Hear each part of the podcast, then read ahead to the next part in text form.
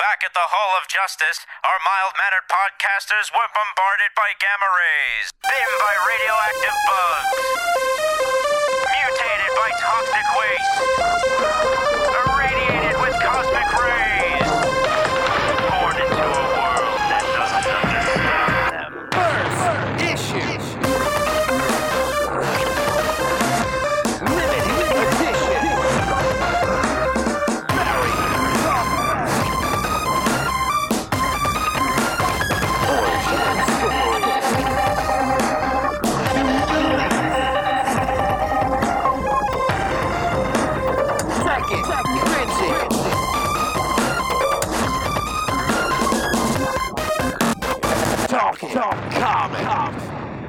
Hello, everybody. It is Wednesday, December the 9th, 2015, and you are listening to the Talking Comics Podcast.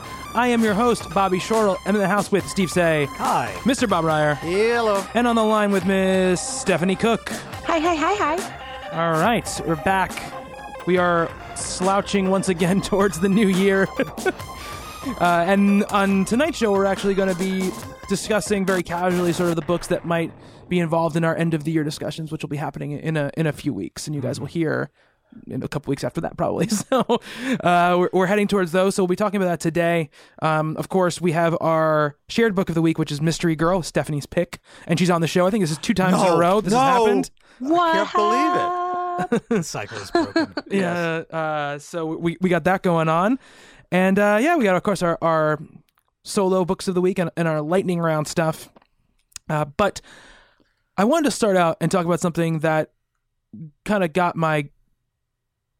I was not very happy with this this week. Ooh, this is some, mm, some, Yeah, left, yeah, some yeah. field shit going on. So this is going to come into the fact that like really I have no sort of book of the week for myself. Um, I I I really lo- let's say this. I read Harrow County the first volume and I absolutely loved it.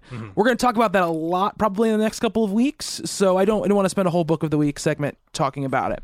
Um, I read a bunch of books that I I enjoyed. Um, you know I, I checked out a few of the new Marvel stuff and and some of the ongoing new series that I, I've been liking. You know stuff like that. But and it's a little different because I'm reading it digitally. But I was struck. I was I read Doctor Strange. All right, and there's a, a, a bunch of two page spreads in Doctor Strange. So I'll put that out right there and say that so this page count number is a little bit different than than you know what's oh, there Oh, digitally on the digitally page, yeah, on it this would make a lot of sense. Yeah, Yeah, yeah. okay. But when but Doctor Strange was four dollars mm-hmm. Yes, it is. and the page count on the digital version was 18 pages. Mm. That included the cover, the title page, and the next time on page that was in the back. Hmm.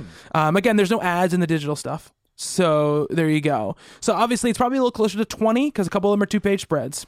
Um, but this sort of coupled with the idea of um, Bob's counting the pages right now in the physical version, um, coupled with the fact that you know I just I didn't buy a couple of books simply for the fact that I was put off by the price points, and we talked about the price points before. Um, but this was the first week that I really sat there and I looked at. Um, there's some books that w- w- we'll talk about later, but all new, all different Avengers.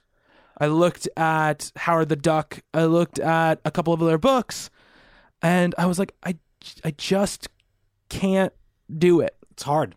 I can't spend five. I can't spend five. I love How- Howard the Duck's a great book. I loved the first, the first six, seven issues, whatever there was before they re rebooted it to number one. But I can't spend five dollars on a book month in and month out. I just can't, especially one that is an ongoing series. Like I, I that's that's you know, I mean, it's not a ton of it's not a ton of money if I was only buying that book. That's right. But if I'm buying a bunch of other books, it just the the the, the kind of price just stacks up on you, and uh, I I was thought about this and I, and I think that you know um we talked about this in several forms over the years, but it really hit me the first time that I was like, this is stopping me from buying books. Yeah.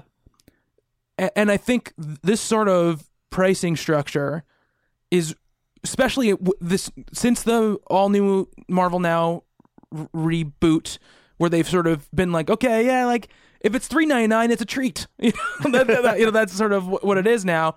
Like it's it's really gonna I think poison the the industry in, in a lot of ways because if like if there was a five dollar movie, you'd be like, oh, that's an impulse buy for me. Mm-hmm. But when it's five dollar comics, those five dollar comics are not impulse buys.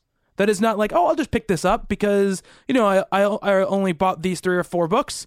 You know, I'll buy this thing that's three dollars. I know it's only only two two dollar difference, but that's in, in the scope of three to five dollars. That's a big jump. Yeah. It's also you know Sixty-seven percent. Sixty-seven percent of, of of the price of the book it's also jumped half up. of another comic. It is half of another comic, a- and it's it's more than it's it's half of a trade. Yeah. if it's from Image, you know. So uh, it really got to me this week uh, because I realized, like, for the first time, I'm really avoiding buying books that I like because they cost too much money, Mhm. and you know, not buying books that are three ninety nine or four ninety nine because you're kind of mediocre about them. That's fine. That's like acceptable thought process. Yeah. But if if I'm loving something and then not buying it because of its price tag, then it's the exactly the opposite of the uh, of the point of selling anything, which is that you're putting me off of this thing. Someone who reads comics a lot, I forget about someone who do, who's not reading all, them a lot and sees. I'm I'm paying five dollars for thirty pages. Like that's just I'll, I'll read this in ten minutes. Like it's not. It, it's such a, a bad proposition. I think for value proposition for comic books. It really hit me when Ms. Marvel number one came out mm-hmm. because that book has always been two ninety nine. Like mm-hmm. that was one of the sticking points for that thing. And even though they raised prices while that book was going on, even halfway through, it stayed at two mm-hmm. And you know, not to say that other books aren't important. Of course they are, but this is a this is a book that you can give to a lot of people and a lot of young readers and such. And um, for it to have jumped, it was five dollars when I picked when I picked it up at the at the comic shop. I just I, if there's like a younger person who doesn't like have their own money or whatever, and they're they happen to be in a shop with their parents or whatnot, parents are going to see the five dollar price tag, and if they don't know any better, thinking that it's an ongoing and they're going to have to pick up more issues, that's like it's another bill mm-hmm. for for the month. You know, it's crazy. Yeah, It's a, absolutely. to me, it's a very double-edged sword because regardless of page count, regardless of quality, that price point becomes a sticker for greed for the companies. It's well, how do, how dare you do that to us? So, and that's bad for veteran readers who are now, I love this, but I can't. Mm-hmm. I I'm now connected to four different X Men books, so I have to read those. So these sidebar books, they're five dollars, they're gone. I need mm-hmm. that story. But then when that story disappears or that story disappoints you, and you drop those, you've now lost the thread of these other ones. They're gone too. Mm-hmm. Yeah. however good they are, and as you're saying about new readers, how do you get someone hooked? Wh- Remember, Image just put out this last week uh, another set of one dollar books. They're books from six months ago. They're a dollar. Why isn't Marvel? Why aren't DC? Why aren't they saying, okay, here's, they did that once. Yeah, Marvel did a thing like that this year. They did that that uh, I forgot what they're called, the, the True Believers thing Right. or whatever. Yeah, but they shouldn't be on the books from last year. Yeah. Mm-hmm. Marvel's trying to relaunch their universe. The first issue shouldn't be five bucks. They should be a buck. yeah, They should be two dollars. It's hook people. Mm-hmm. Here's how great this is. When when you guys started, was the, were books three dollars? there was three dollars and four dollar books. A, a, most books I think were three dollars when we started because every DC book was was three dollars. There was Holding no- the line at three dollars. They had the yeah. posters in the store. Yeah, yeah, was was three dollars, and then Marvel was some were four, most for three, and then very quickly the Marvel stuff started going to four. Like at when uh, when uh, Marvel Now happened, a lot of stuff went up to four dollars, and their whole deal then was like it's four dollars, but you get the digital copy included with it because they weren't doing it for everything before Big that. whoop. Yeah, exactly. um, so you know, so that happened, and then pretty much progressively, obviously, over the last couple of years, things have I, I remember sitting in the comic shop and you know I always used to make like the three ninety nine pile and the two ninety nine pile, and then slowly but surely like that three ninety nine pile became Much larger. it became seventy five percent if not eighty percent of the books, and then the rest were the couple other one stragglers were were two ninety nine still, uh, and it's just it's just a, a big shame um, that, that that stuff has to happen. I, I don't I mean, I'm sure there are financial realities to it, and I'm sure people will say, "Well, but they're not actually more expensive because you know if you look at inflation." But but all you can talk about is what they are right now, and in comparison to other media, right? And Sorry, the go fact that you know when it comes down to it a trade is going to be double one issue. Right. Yeah. Like, I mean, not always. Marvel and DC obviously have more expensive trades, Mhm. but theoretically, you're getting the entire story for a fraction of a price, and you do have to wait, Mhm. but you're saving a butt ton of money. yeah. It's it's really unfortunate. It's um, it, it's sad that the big two are killing their market all by themselves. And I mean, it's it- it's uh, obviously if you look at the numbers, right, uh, from this past month, it people are gonna think we're saying what we're saying is crazy because the numbers are huge. All the Mar- new Marvel books are selling a ton. All the expensive Star Wars books are selling a ton. But but what happens is things. It's a bubble. If things get are too heavy on one end, and it, eventually it's going to fall. And then when it falls, it's going to fall really, really hard. Yeah. And again, it's because it's not propped up from the bottom. It is now Yeah. not an entire line of Marvel books that are selling well. Both companies are very top heavy. It's Link books, it's 13 Batman books, it's nine Avengers and seven X Men, whatever. And the other books can't get the attention because people just don't have the money to run around. Uh, We, we'll be talking about Silver Surfer, I'm sure, lately. Mm-hmm. And it's selling, you know, 22,000 mm-hmm. copies a month.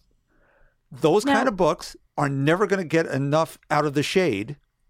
They're covered over by ev- events mm-hmm. and all this other stuff that goes with it. And that's both companies. Oh, yeah. It really is. I- I don't want to just pick on Marvel. No. But we it- did mention sorry because like the first issue of Doctor Strange was four ninety nine, and they said what what did you say the digit or the regular version was for the uh issue three? Issue three is three ninety nine. So it went Okay. down, but both issues of Howard the Duck were four ninety nine, one and two. Yes. Even like on Comixology. Yeah, even on Comixology, there is no Marvel doesn't price any of their stuff. ninety nine, but you, you get a second story. Yeah, yeah. Um, Marvel doesn't price any of their stuff differently on Comixology than it they do uh, uh, in stores. Um, I mean, you don't have to read- do the ads in, in Comixology, which is great. I mean, that that's a great thing. But uh, I just and look at how much is Paper Girls? You have it in front of you. Uh, I believe this is one of the. Let me see. Two ninety Two nine. ninety nine. Yeah. and, and of course, like you know, th- those prices are not are not necessarily set by Image; they're set by the people putting them out. Um, Brian K. Vaughan is kind of n- known for doing this, right? But it's a, a beefy book. It's a beautiful book. It costs two ninety nine. I would rather read Paper Girls th- three times than read some of the books that are that are five dollars coming out. Is Saga With the- still two ninety nine? I think so, When yeah. it came out last week. I think so. I don't remember. Pretty sure. I don't even look at the price of Saga because I just know I'm going to buy it anyway. True. um, The Image has they have three forty nines, they have three ninety yeah, yeah. And they have books that are three ninety nine. It's not an image thing because again, it's I, I'm pretty sure the, and unless it's an image property like you know owned by one of the creators or something like that, I think that they the creator has the the uh, the decision of what, what to price it. Um, uh, for the most part, I don't know if that goes across the board, but I know that like Brian K. Vaughan pr- chooses the price of, of his Two books. ninety nine for Saga. Yeah, two ninety nine for Saga. Um, and again, the, uh, great. That's great. I'll never, I'll never not buy an issue of either of those books at two ninety nine. It will never be the book that hits the chopping block for, for that. I, I mean, you have to hope too. I mean, we again, it's tough because we don't know the numbers digitally. We don't know the numbers that of people buying Comixology, and of course, that's going to be a different audience. And I would love to see how those things flip. We've been talking about that for years, but I just, you know, I I don't have hard data here. I'm not, I'm not speaking, uh, you know, scientifically about this stuff. All I can say is that for the first time, like I said earlier, I didn't buy books that I normally would have bought because they were too much money. I've dropped a bunch of stuff since the the relaunch. Mm-hmm. Like in all seriousness, I've had things at the store where like I just I scan the shelf, I grab whatever I might get, and then I thumb through it and I think, you know, what do I really want to read? What do I what do I really want? But um there's stuff that I was reading before the relaunch that I did not follow into the new stuff. I'm not getting I don't think any X-Men books. Um I and as many as there are. Uh, I've all but dropped. I didn't I don't think I picked up the the second all new uh, Avengers book, all different. Mm, I didn't either. Um, and a couple of other things. Uh, Inhumans. Mm-hmm. Like I was really into the Inhumans. Uh, you know, earlier in the year, I would say, and it was pretty solid stuff. And they were really doing like this world building thing where you didn't necessarily have to side with the mutants. You could read about the Inhumans, and it was this phenomenon that like. Agents of Shield was introducing them, and it was this big thing. And I'm like, I'm on the ground floor, and I know everybody already, and blah blah blah.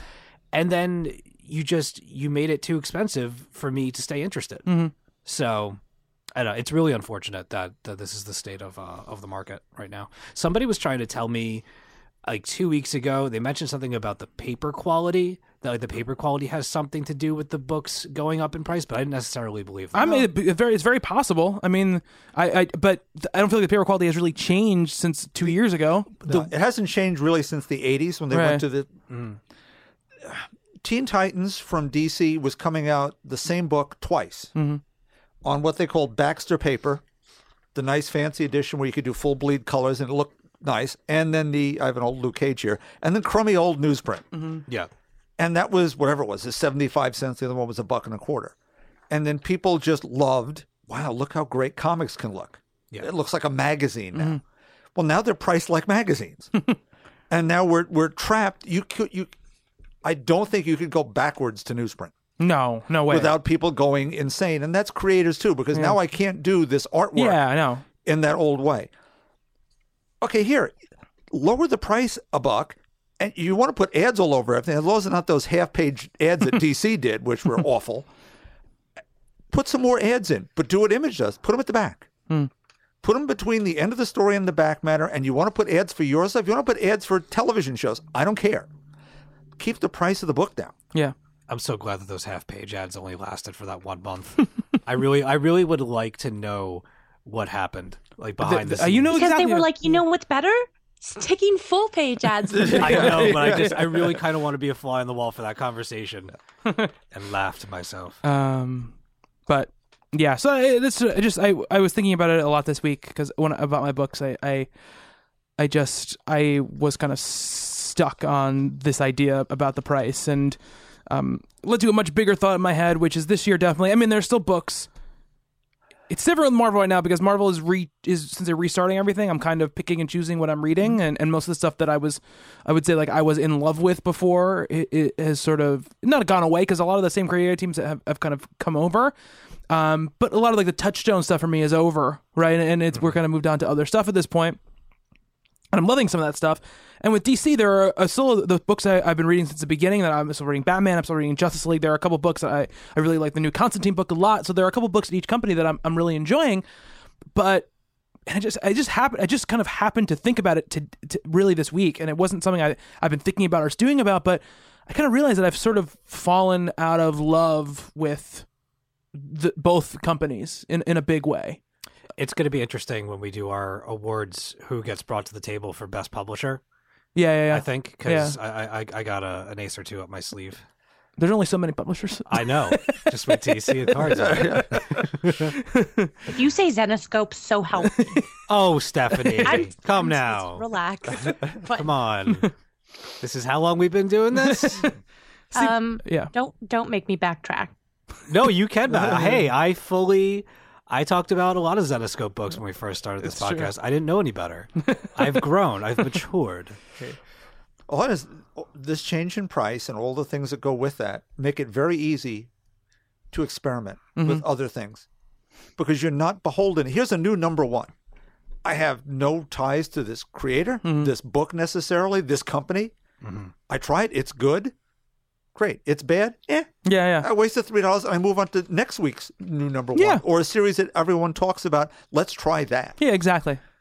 And I, I when we I wrote an article many many years back, the rising price of comics or some allegedly funny thing I wrote, and it is very it is very easy now, as I've, I've been saying from the very beginning, really here. When you fall out of love with something, you drop it. You mm-hmm. know, it's not about anymore. ha- Can I have the 500 consecutive issues? Who mm. cares? Mm. There aren't 500. There are two or three, and they start a new one. Yeah, yeah. Yeah. So who cares? I read it until I don't want to read it anymore. Mm-hmm. Goodbye. Yeah. And find Paper Girls, mm. find Harrow County, mm-hmm. find anything. Read three issues of an arc in the middle of something else Yeah. and drop it again. I don't care. Yeah. Enjoy what you're doing. And that's for us, for all you people out there. It's don't get trapped into figuring you have to keep buying these things. You can always buy the trade. Wait for the reviews, see the trade. Mm-hmm. Yeah. Absolutely. Yeah. yeah. No, it's, I mean, it goes back to support the books that you love, right? Mm-hmm. Yes. Like those are the ones that you should buy. Absolutely. And there are other people that buy the other ones. Sometimes. Those other people. I'm not going to get into that. All right. I like comics. I still like comics. Yeah, I know I love we it. all do. This isn't about not liking comics. No, it's I know. about Finding comics to love. Being able to afford the Yes. comics you yeah, like. I mean, uh, Yeah. my biggest thing is that like the the the prices being raised have keep we I said this before, but like it keeps me from buying other books and from hmm. enjoying other stories. And like Bob said, things that that you love that get pushed into the shadows, they they end early, and the stories don't get to be told, and then, like uh, the opportunity to hear something new is squandered when we're just pushing out more of the big stuff. Mm-hmm. And it, it's you know it's a little disheartening sometimes. oh yeah, but in the end, books selling or not selling is our fault. Not, I mean, not Us personally. us personally. Yeah. Well, if we're not buying them, yes, it is our fault. But it's it's people's fault for not buying them. I mean, you have to. You at the end of the day, you have to, like Bob said, you have to put down the X Men book or put down the Batman book or put down whatever, mm-hmm. and pick up that book that you love that maybe you didn't pick up because you know you had to buy the you know the second issue of some event or just whatever and you're not loving it but you're picking up because oh i read all the other ones so i should really see what, what happens no put it down and pick up you know Har- harrow county or manifest destiny or whatever else is in my pile of books that i have given to bob Hey, how many books did I curse? In a lot Four You years. cursed a lot of books Please, you should be buying Fearless Defenders and X Factor and no. Fearless Defenders was so good. to be fair x factor had a pretty long run Yes, it did. and as soon as I talked about it, it got canceled. Yeah, yeah. Twice. Twice. About the movement. yeah Oh, the movement I'm as still well sad. yes Anyway. all right anyway let's talk about some books that came out this week that, that we did like uh steve you ready to go first here Bob go first. you want you want, you want bob to go first I had. Do you? Are you talking about some of my? You know what? I'm just gonna go. okay Sorry. I don't know what some of your books are, Yeah. so I'll talk about your books. Excellent. All right, uh, three minutes on the clock and go. Talk about picking up books because you were reading other stuff. I got Robin War number one. Uh, there's a whole mess of people uh, on this, but I believe the writer is uh, Tom King. I do want to check out the artist because I there's a couple different artists on this, but the first one that jumps onto the scene in this book, uh, I really really dug their style, and it's Khary Randolph uh, for a whole bunch of pages, and then Elaine uh, Morissette. Sounds like Alanis Morissette. Uh, here's the thing: I've talked about We Are Robin on the podcast a couple of times, and um, I'm actually I don't know how how far I'm going to follow uh, the Robin War event, but um, just in terms of where the Robins themselves, like this vigilante group of kids, where they started at the beginning of We Are Robin to where they are now moving into this event, there's some really, really awesome stuff in here. Uh, not only do I like the eclectic mix of characters, there's tons of uh, characters that are, are people of color, and it's they're dealing with issues kind of like what people had problems with the Captain America thing, where they're like, oh, it's you know, it's too reflective of today's society. Robin War and just We Are Robin in general is kind of doing that same thing where you're seeing situations that are happening in our everyday lives on the news, like current events happening in these books, and these kids are kind of combating that stuff. And um, it's a really interesting like DC book that's also kind of doing a bit of uh, social commentary from like the the disillusioned youth man. 60s uh, all over again. and I dig Power it. to the people. Mm-hmm. I, I dig it real good. but um, another book that I, I really, really am enjoying right now. Uh, it's so beautiful. Uh, all these purples and blues and everything is uh, Paper Girls number three from Cliff Chiang and uh, Brian K. Vaughan. It, it just keeps getting cooler and cooler. And I'm I this is supposed to be an ongoing. Okay. Um, in the beginning, like issues one and two, I wasn't really seeing where this would go to other places, but now the the book is kind of expanding. We're getting more and more people coming into the fray. Now we're introducing beasts into the neighborhood, and there's even more going on with the little ninjas uh, running around the neighborhood and stuff like that. And um, it has it's it was pretty harrowing for for quite a number of pages after uh, the close of of issue number two. And uh, it's just awesome to have another Brian K. Vaughan series that's uh, that's out monthly. That uh, just so far is off to a really amazing start. And uh, I checked out. I don't need to bring it up. I checked out Totally Awesome Hulk number one, and uh, I thought it was cool. It was um, it was interesting to see a. I guess he's 19 years old. He's I young. so, yeah, he's young. pretty young. Um, to see Amadeus Cho taking on the role of being Hulk. Um, the artwork. I'll find the name. Frank uh, Cho. it is Frank Cho. I thought so. uh, every, the colors are gorgeous. It's funny, and uh, he's a little immature, but he's he's a young kid, with like Hulk powers. Who who isn't gonna relish in that a little And he's bit? the seventh smartest person in the Marvel universe. or Eighth, something. according to Eighth? according to Hank Pym. Okay. um, but it was They- fun. They make a joke about that in, the, in the book. it was fun. It was light. It was like I'm used to. I'm used to the Hulk books being, you know, a little militaristic, a little hard, and lots of like, you know, shield speak and stuff like that. This was just Amadeus kind of loving his powers, and it's nice to see somebody that's a Hulk kind of enjoying the situation rather than looking at it as a as a burden. Um, but there's there's more to come. I have a feeling there's this really cool page in the back uh, that makes me think that something's looming, and maybe Amadeus won't have control over his stuff for too long. Bruce Banner involved somewhere? Yeah, there's like a Yeah. flashback. Yeah. uh, he, he- he's obviously going to be part of the series in some way. Mm-hmm. Um, but yeah, I read it as well, and I, I very much enjoyed it. I think that again, it's another thing that the price does is it puts more expectations on, onto a book, and Yeah, it was five bucks. it's five bucks, and it's a good it's a good first issue. It's a lot of fun. The art is is really g- great. I love Amadeus Cho as the, the Hulk. I think it's it's a really inspired choice. And it keeps, you know, like kind of the classic Hulk stuff. He's fighting big monsters, stuff like that. Uh, but there's also sort of like the obviously Bruce Banner's a scientist, but when he's the Hulk, generally he's not very sciency, and Amadeus is very sciency even when he's the Hulk. So there's there's um you know more of that aspect to it as well, which I which I really enjoyed. But it did feel like not much happened in in, in the issue. It really was that one scene yeah, really i mean you you get you get you get some basic you get some idea but i feel like it it, it was it was a, a light uh first issue as far as uh sort of giving me an idea totally of what the series is going to going to be I think it was. I mean, for me, it was more about just getting the tone and Mm-hmm. seeing how how Amadeus is even just going to be presented as being a Hulk, Mm-hmm. you know. And uh, like I said, I, it was it was light. Yeah. You know, there wasn't anything too heavy, and it was a little it was a little touching too, in, in regard to his relationship with his sister. I, I I kind of I enjoyed their their banter. Mm-hmm. yeah and uh, it looks to have potential. I Definitely. mean, five dollar entry fee. You're gonna be you're gonna be reading that pretty hard, Mm-hmm. you know, to to see what you get out of it. But drop it down to four bucks, I might you know check out another Mm. issue. um see what they're doing to you they're doing to you Oh, I know. yeah they're like like oh no oh no thank us it's only four dollars now Oh, dude, you have Yeah. any idea how how giddy I Bargain. get We when I put see it on those sale. three fifty comics? Yeah. I, I take out, I lay them out, and all of a sudden I got an image book that's three fifty, and I'm like, yeah, uh you're talking about the robin thing yeah. So I, I didn't read Robin War, uh, which is also five dollars, by the way. Just just give some shit to DC as well. Um, so it's a separate like.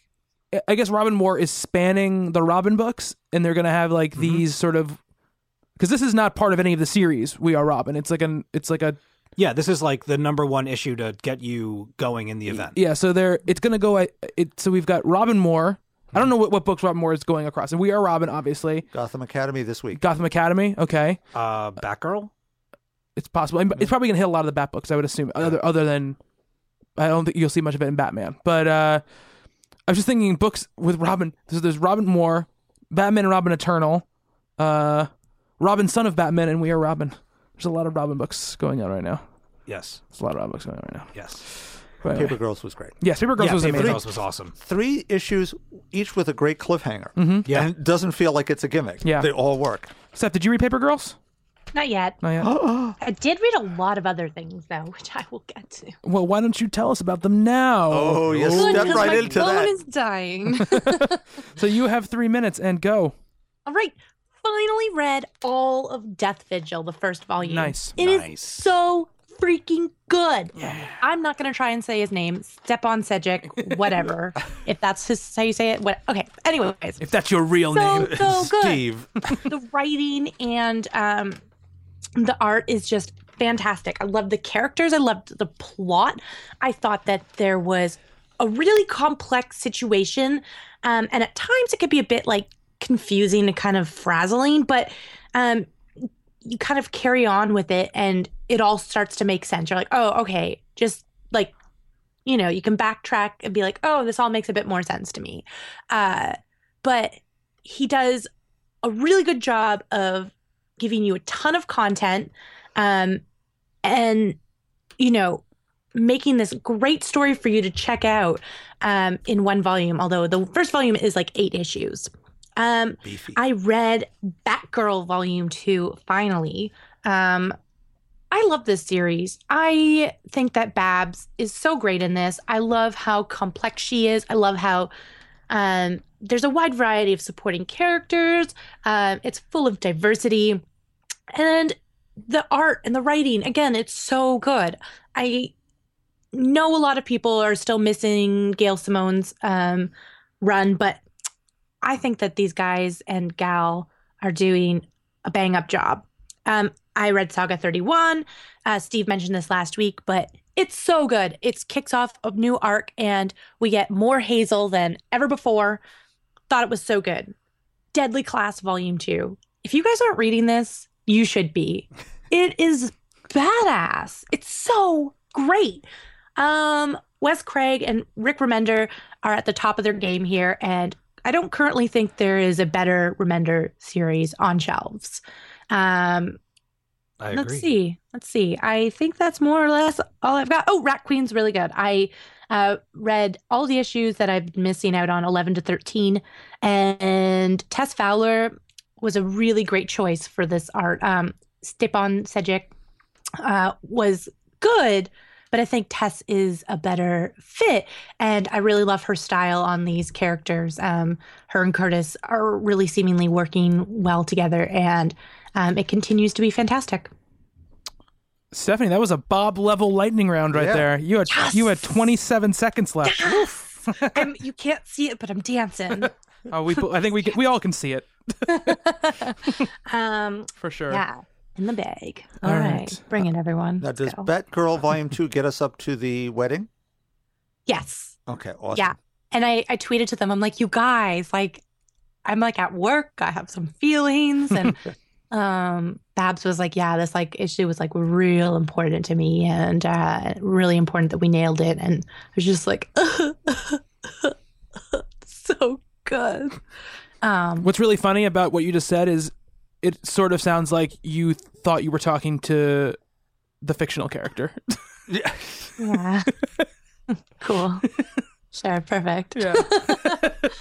I think it's great that DC gets these trades out now so Yeah. much more quickly than yes. before. It's true. Very important It's stuff.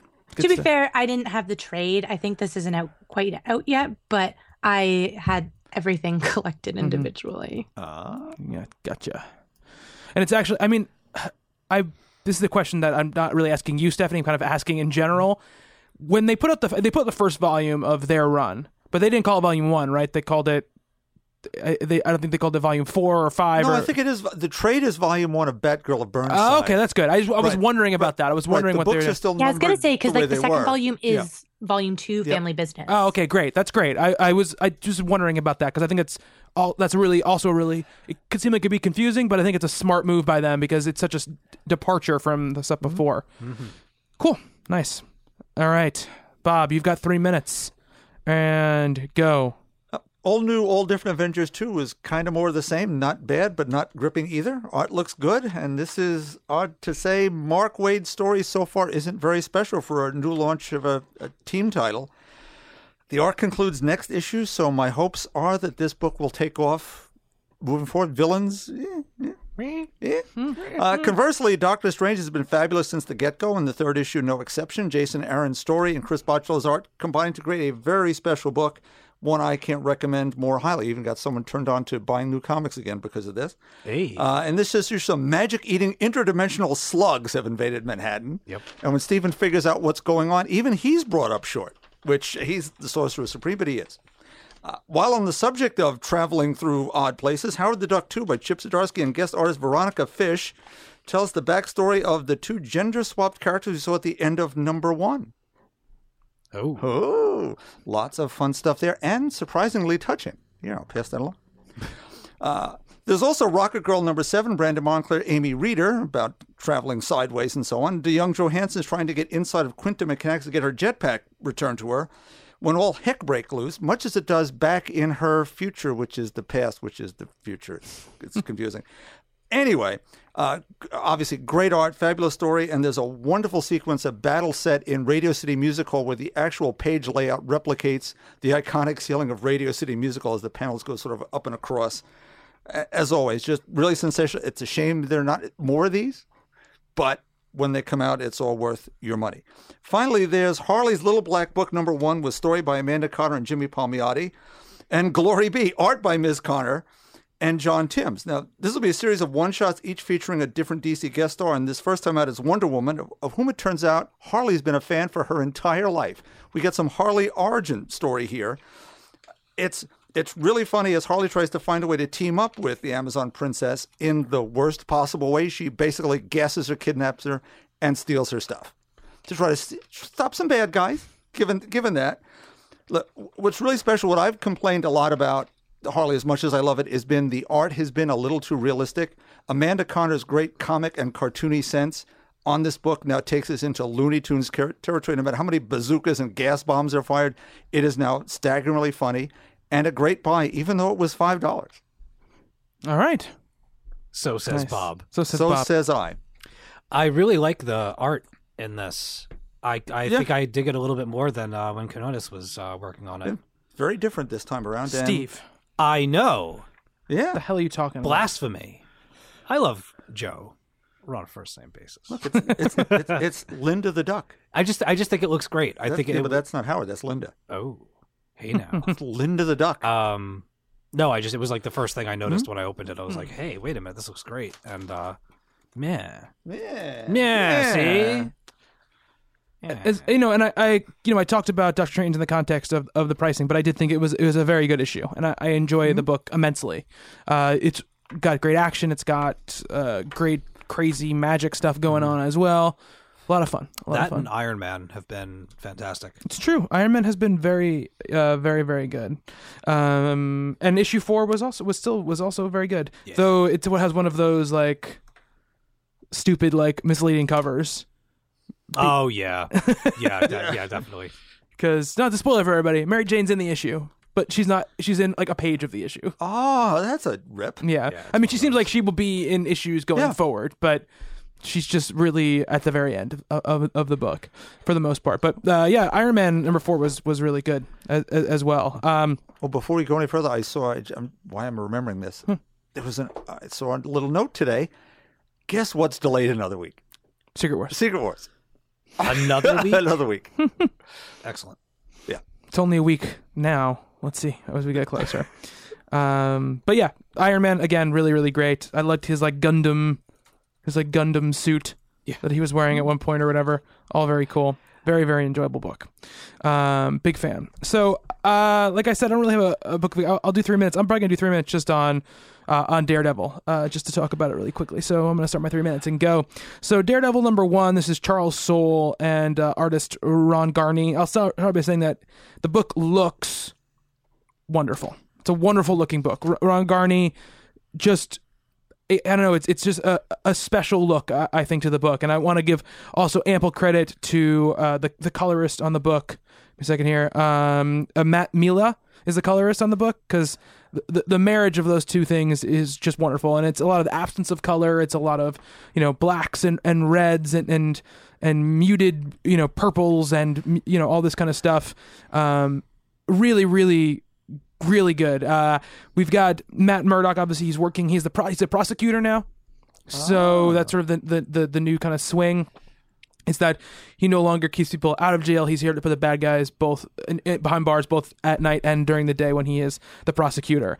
Um, the the kind of big deal about this is that obviously, if you were reading Mark Waid's run for uh, uh, for the, a really long time, you know that the basically the last you know the, whole second half of, of the series basically dealt with kind of the world knowing that Matt Murdock was Daredevil, and in this issue they don't know they don't know that he's Daredevil anymore, um, and we are led to believe that Matt did something to make that so.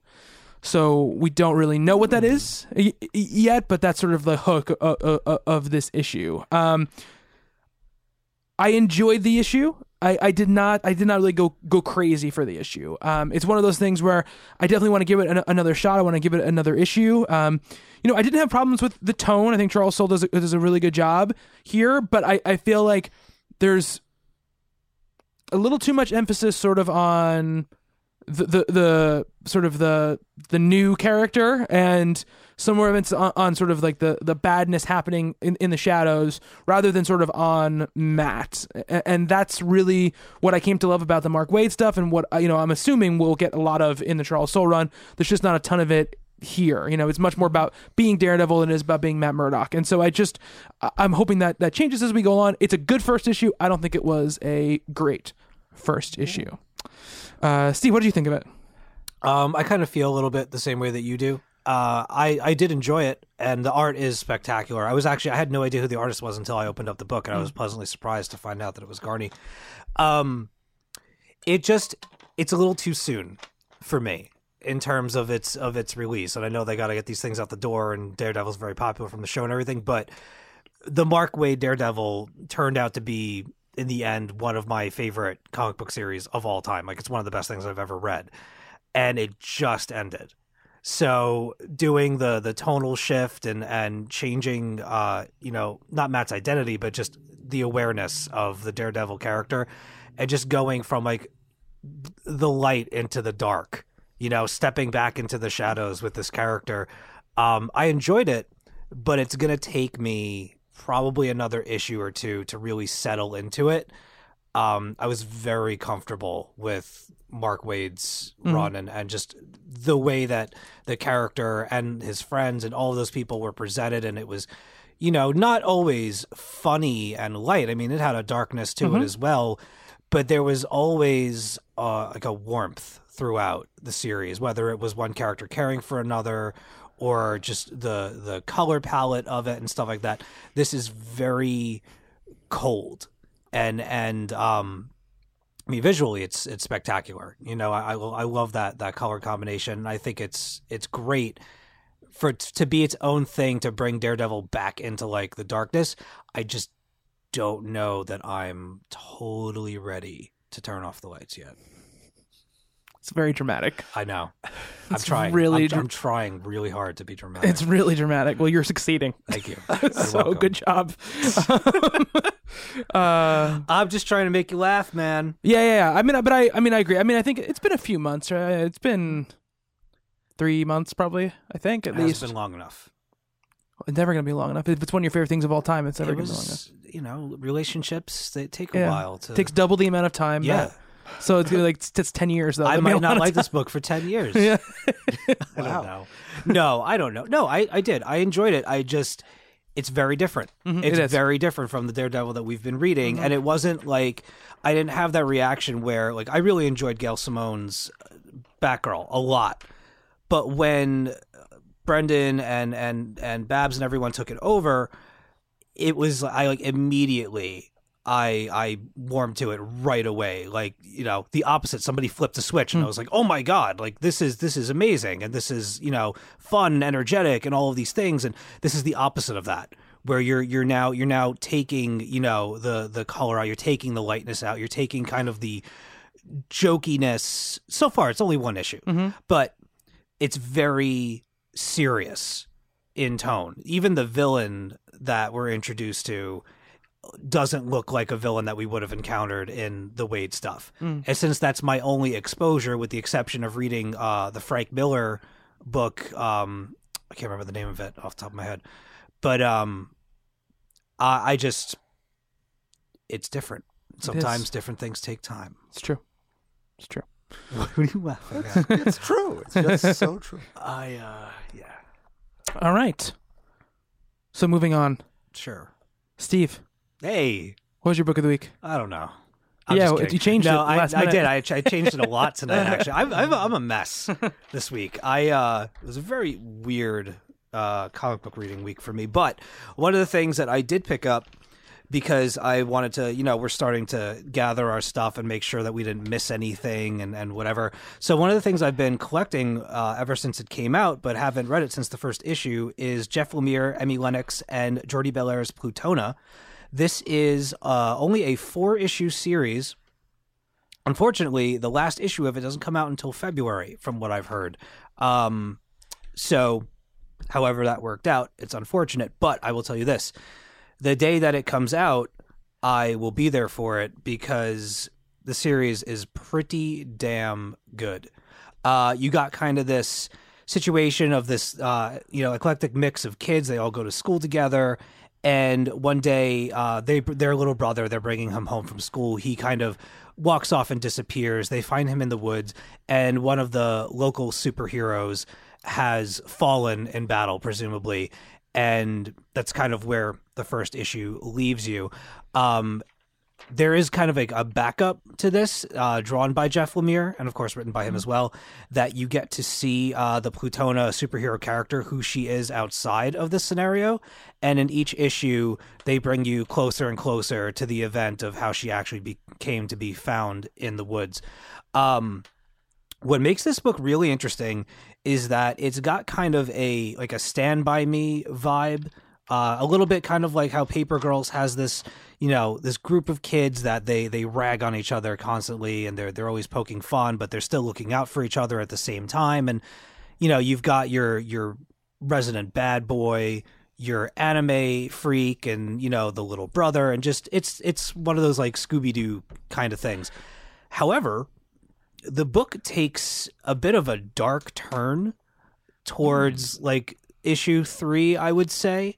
Uh, and by the end of issue three, things just get really, really weird, and it go it goes to a place that I I didn't expect, and it's because of a person you would have. It's he's the they're the last person that you would have pegged to kind of throw a wrench into the works, and they do, and it just it brought the it brought the the story to a whole different level, and uh, it went from being kind of this light mystery about this superhero that's fallen to being really dark and sinister and just kind of changing changing its face uh, on you in the middle of a, of a story. I mean, it's only four issues, so you're like, okay, you know, they're gonna find her, they're gonna help her, and you know, the day will be saved, and the city will be okay, and all of this stuff. And no, no, no, no, that is not what happens in this book. And I'm really interested in it. I'm, I'm, I'm, I'm upset that it's not coming out frankly this month and that we don't get to finish it before we do of our, our end of the year stuff it would have to be pushed to next. But um i imagine once it's collected it, it's a really super cool uh thing. And it doesn't feel doesn't feel like a jeff lemire book to me. Like it does in certain aspects but it's definitely the farthest from kind of what his like independent story norm would be or what you'd come to expect from him um, definitely the darkness creeping in starts to remind you like who you're reading, but um, the fact that it takes a little while to get there, it doesn't hold that tone the whole time is deceiving, and it makes me like it even more. So yeah, there you go. It's uh, Plutona from Image Comics, and it's Jeff Lemire, Emi Lenox, and Jordie Bellaire on colors. Cool. Yeah, And super good. issues one through three are out right now. Yeah, Okay. Nice. Now you can have a best of for next year too. Yeah. Could be in both years. Yeah. I mean, certainly, I would have. I definitely would have considered it for uh, for limited series if uh, if it was finished. It's kind of hard to uh, without knowing how it ends. Yeah. To, to endorse it whole, entirely, but so far, it's it's quite excellent. Awesome.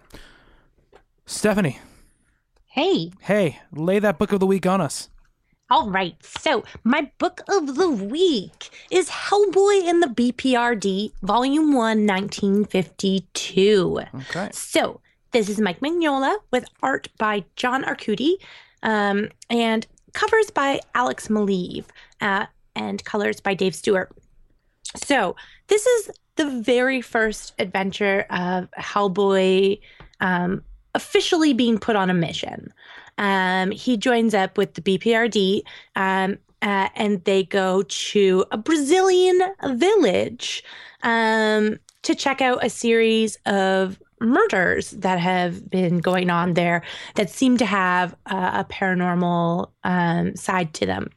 So, uh, the first thing you need to understand about this is Hellboy has been around forever. The BPRD has been around forever. The Mignola verse in general has been around forever.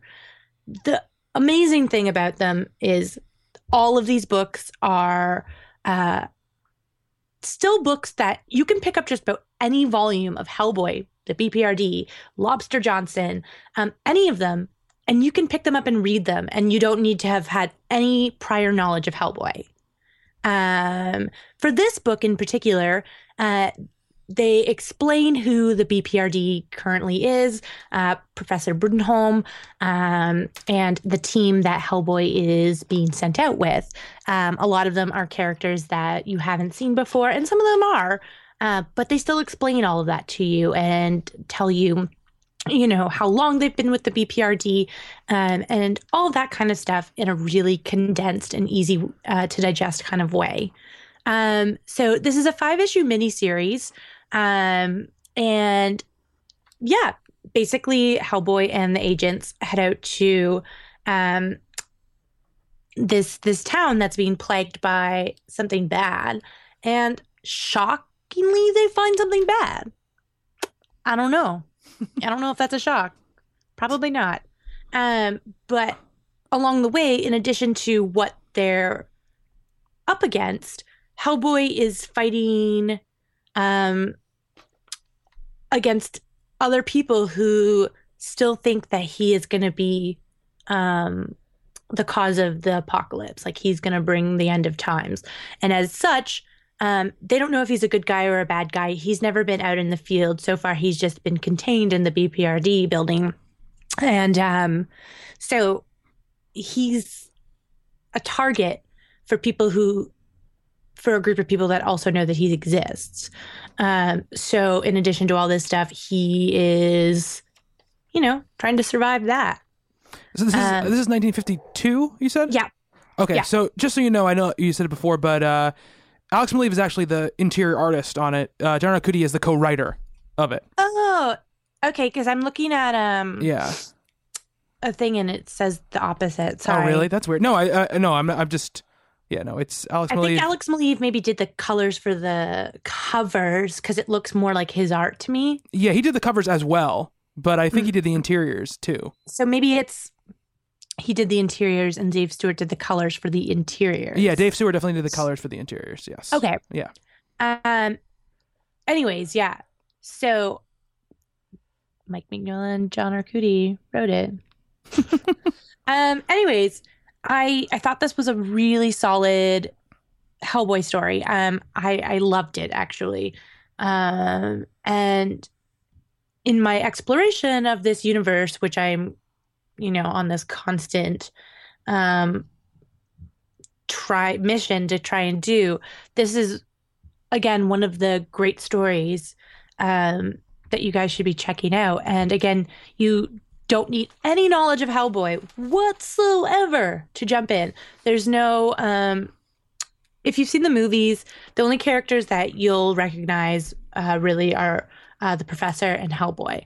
Everyone else is um, specifically from uh, the comics and the Mignolaverse, uh, and or haven't been introduced as of 1952. Right. This is like Hellboy's first adventure, like you said, right? Yeah. Yeah. Yeah, so like I think I talked about the Midnight Circus Mhm. last year. Two years ago. Yeah, okay. Is it? So that Yeah. one was, you know, for instance, Hellboy running away as a little boy. Mhm. But this is like his first official mission. Like the professor has sent him out with this team and he is charged with being a part of this. Like he didn't just, you know, like sneak off.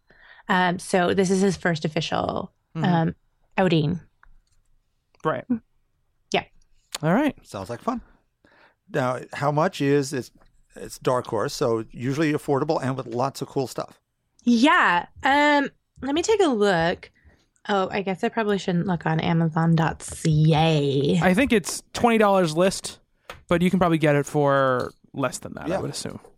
I would assume so. Yeah. I mean, and Dark Horse is really good about, um, you know, they're like Image, like pricing things really reasonably. Yeah. Um, and even in Canada, where things are so expensive, it's only like sixteen bucks. So it's probably like five dollars in the U.S.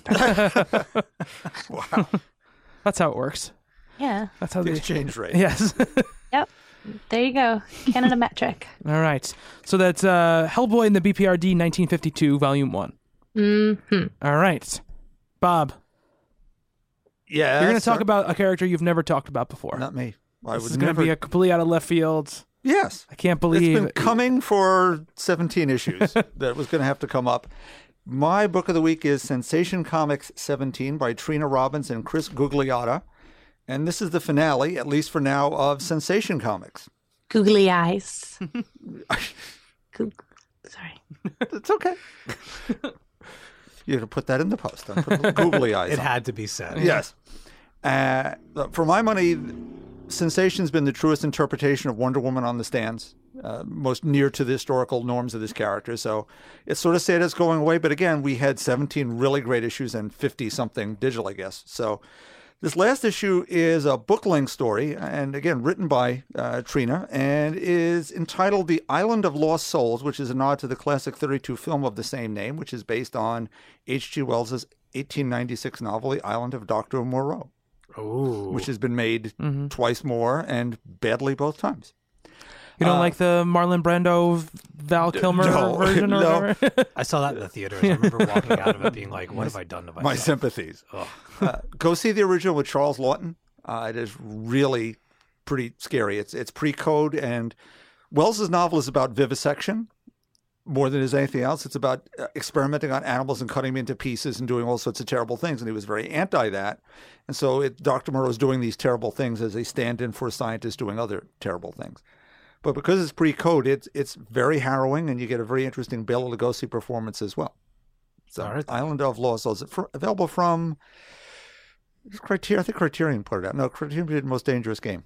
It's on uh, one of those Universal Paramount sets. Anyway, forget that. That's for that's for the other show. yeah, yeah, yeah. Uh, the story revolves around the cheetah, who has come to Diana for help as the serum which transforms her to the character is running out.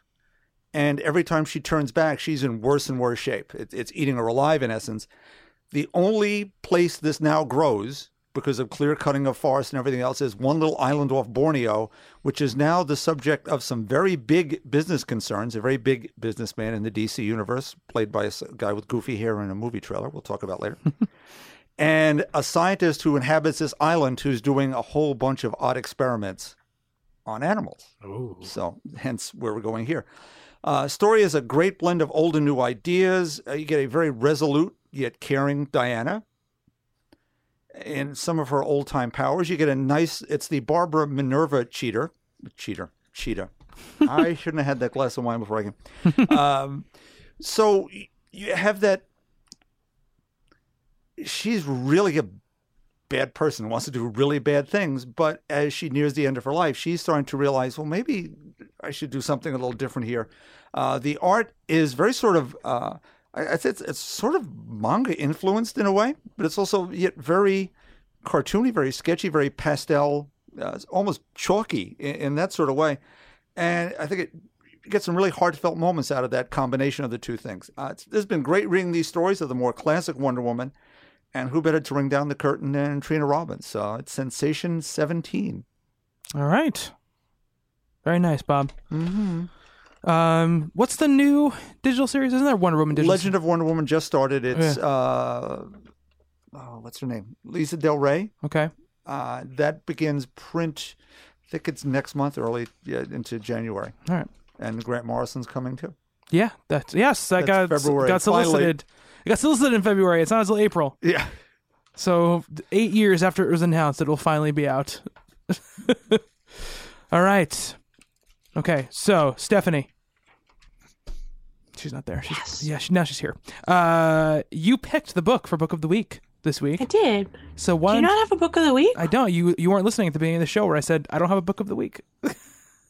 Yeah, but I thought you were going to talk about Harrow County. I said I'm not going to talk about it because we're going to talk about it a lot. I think in the next couple of weeks and stuff like that. So, gonna leave it. oh, It's it's a fantastic book. Everyone should read it. Uh, if you like horror books, it's it, if if you if you like sort of um, you know Americana horror books, especially, it, it definitely is something pretty special. And the art by uh, Tyler Crook is perfect. It's absolutely perfect for it.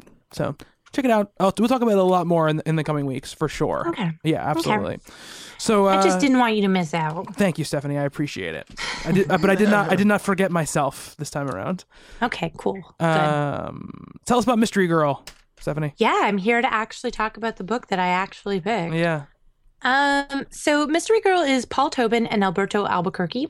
Um, it's about a girl who is a street detective and she somehow knows the answer to everything. Um, every mystery that could possibly be solved, she's already solved. Um, she doesn't know how she knows the answer. She went to a party one night and after she woke up the next day, she knew the answers to everything. Um, so you she's obviously somebody that as a street detective, she has like a little booth set up, um, like sort of a busker, and people come by and talk to her and ask her questions, and she um, some of the people who are friends, she'll answer things, and other people she'll um, charge a fee if they're there specifically to see her. Um, one such person comes by, um, and I, I believe her name's Trine. Trina. Um, Trine. Trine, I think- Trine. I don't. I, I, I, yes, it's something like that. uh, Trini. Yeah. T R I N E. Um, R I N E. maybe Trini. Um, anyways, so uh, somebody comes by and basically asks her a pretty ridiculous question in the sense that no one could possibly know the answer to this, and she fully expects to not this for this thing to be out of her realm of knowledge. And as it turns out, it's not. Um, so instead of having this woman um, pay her she sort of launches um, into an adventure from there, and um, the the book really builds up like um, it's half introduction to the character and what she can do, and then it's half build up to what I assume um, the remaining um, issues of this arc will be about. Um, does that explain it? Yeah. Yeah. Absolutely. Absolutely. Uh, what do you think of it, Bob? I really enjoyed it a lot. Uh, very intriguing character, some I, I've never seen quite before. Uh, it is a lot of setup, but it's so entertaining. Trini is, look, she's the mayor of her block, and she's just sort of in charge, sitting there on the sidewalk, her little sign. Um, where is that sign? Wrote. Okay. All mysteries revealed, everything solved already, no questions asked. Just sitting there, having a glass of wine, chatting with folks, just sort of constituent visits as as we go along here. Just a nice, it's just a nicely structured setup. We get to a, a mystery that then turns on its head. Something that you, you, I don't want to, since Stephanie didn't spoil it, I'm not going there either. But it is just so bizarre, and yet so in character because of where we're going here. Having read uh, not a whole bunch of Paul Tobin, but Bandette takes those weird leaps of logic that seem perfectly logical in this context. And this just works. This is a, a girl who does know any, know everything, it seems, including where Oodle's dog toy went. and yet, there's something she needs to know, desperately needs to know, and it's just charming. It's just absolutely wonderful. The art is really. Is it sort of Aeon Fluxy to anybody? A Yeah, so, little bit. Uh, maybe more I- detailed in the backgrounds, but there's sort of an angularity Felipe Andrade kind of. It's the same artist as Letter 44. Okay. Yeah. Uh, you know, you get to a, a cliffhanger, sort of. Not really, because, you know, she'll continue for next issue, sort of. I just want to keep going. I just wanted there to be more of this as I finished, and that's always a great sign for me. All right. Uh, Steve. Little, Oh, yeah, little Easter egg there. yeah, little Ah. letter 44. Um, what do you think of it? Uh, I thought it was okay. I um, I don't think that I fell in love with it, but um, I definitely enjoyed the lead character. I thought she was uh, quite interesting. Um, I liked the setup of the book more than I liked where it seems like it's going. the The mystery that is looks to be like the main focus of the next couple issues doesn't necessarily interest me all that much. uh, Um, as opposed to like getting to know her or maybe keeping it on a smaller scale and and solving you know crimes or mysteries like within a neighborhood where it's a little bit more uh close knit bringing her on a on you know like an expedition I don't know how that's going to work out. I like Paul Tobin uh, a lot. I think he's a he's a fantastic writer, and uh, it was cool to see uh, Albuquerque doing another book. I haven't seen anything since Letter Forty Four. And like I just said, there's even a little uh, art Easter egg of somebody wearing a Letter Forty Four shirt, and um, I didn't even put that together until my second read through. Um, I thought the dialogue was cool. She's a little standoffish in terms of, of people getting to know her too well, but she seems like maybe she'll give us a, a couple of treats here and there as to her background and stuff like that. I have a couple of questions about some of the things happening in the book. There is uh, kind of a, like a hitman of sorts walking around that uh, I don't know what to make of that yet. Um, the dialogue from him I thought was a little silly, and it just I just I don't see where he where he ties into the story just yet. It's funny. It's called Mystery Girl, and I left it having a lot of questions. So I, I enjoyed it. I thought it was I thought it was fun. I thought the setup is interesting. I like her um kind of the person that that uh deputized and and trained her. I think their relationship is a lot of fun. Um and I can't help but wonder if something has to do with those birds that are always around her. How she knows stuff. Maybe she's Doctor Dolittle or his daughter or something. She's Odin. I don't Yeah, know. that's the, that's the mystery. She's Doctor Dolittle's daughter. the way the way that the way that I left it is this. I I thought it was interesting. It's not something that I would probably pick up a second issue of just yet. But if I if I hear from people that it's continuing to to be good and things are kind of unraveling, it's definitely something that I would revisit in a trade format, or even if because I picked it up digitally, I would you know throw two more issues on the pile after word of mouth uh, got back to me that it was good. All right, cool. Yeah. Stephanie, you picked this book. What did you think of it? I really enjoyed it. Um, I mean, I'm a big fan of Bandette and Paul Tobin, and I thought that this had a lot of charm uh, to it that kind of came straight from the pages of Bandette. Uh, a, a different kind of charm, but um, Paul Tobin writes women very well, and he, he seems to have a great grasp on just realizing that we're humans and coming up with these incredibly interesting stories on things that haven't quite been done before. Like they're close, but they're yet they're still completely original. Um, and he seems to just have a lot of fun writing and working with um, a wide variety of artists. Uh, Colleen Coover is his partner, um, I believe, and you know on this, and I was the cat. Um, it, it's just a really interesting switch up. Um, you know, from book to book. And I I think that Paul Tobin may be like one of the most underrated writers right now. Like he he does a lot of stuff for himself, but the stuff that he puts out is consistently great and fun and interesting. And I I was a little bit nervous choosing this because I was like, oh my god, what if we all hate it? um, I lo- I know nothing about this book, um, but I was really happy, uh, happily surprised, pleasantly surprised. All right.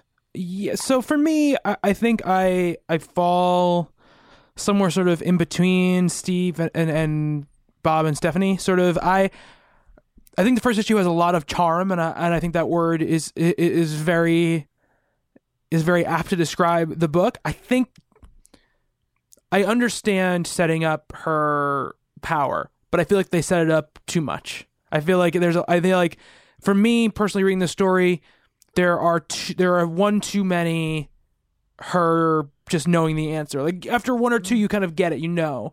And so I feel like there was a little bit too much setup in, in, in the first issue. That doesn't mean what I think. What I think is there is not utterly charming and and fun and well written and really clever as well. But I did feel a little bit like I had a, a spinning the wheel sort of feeling to the beginning.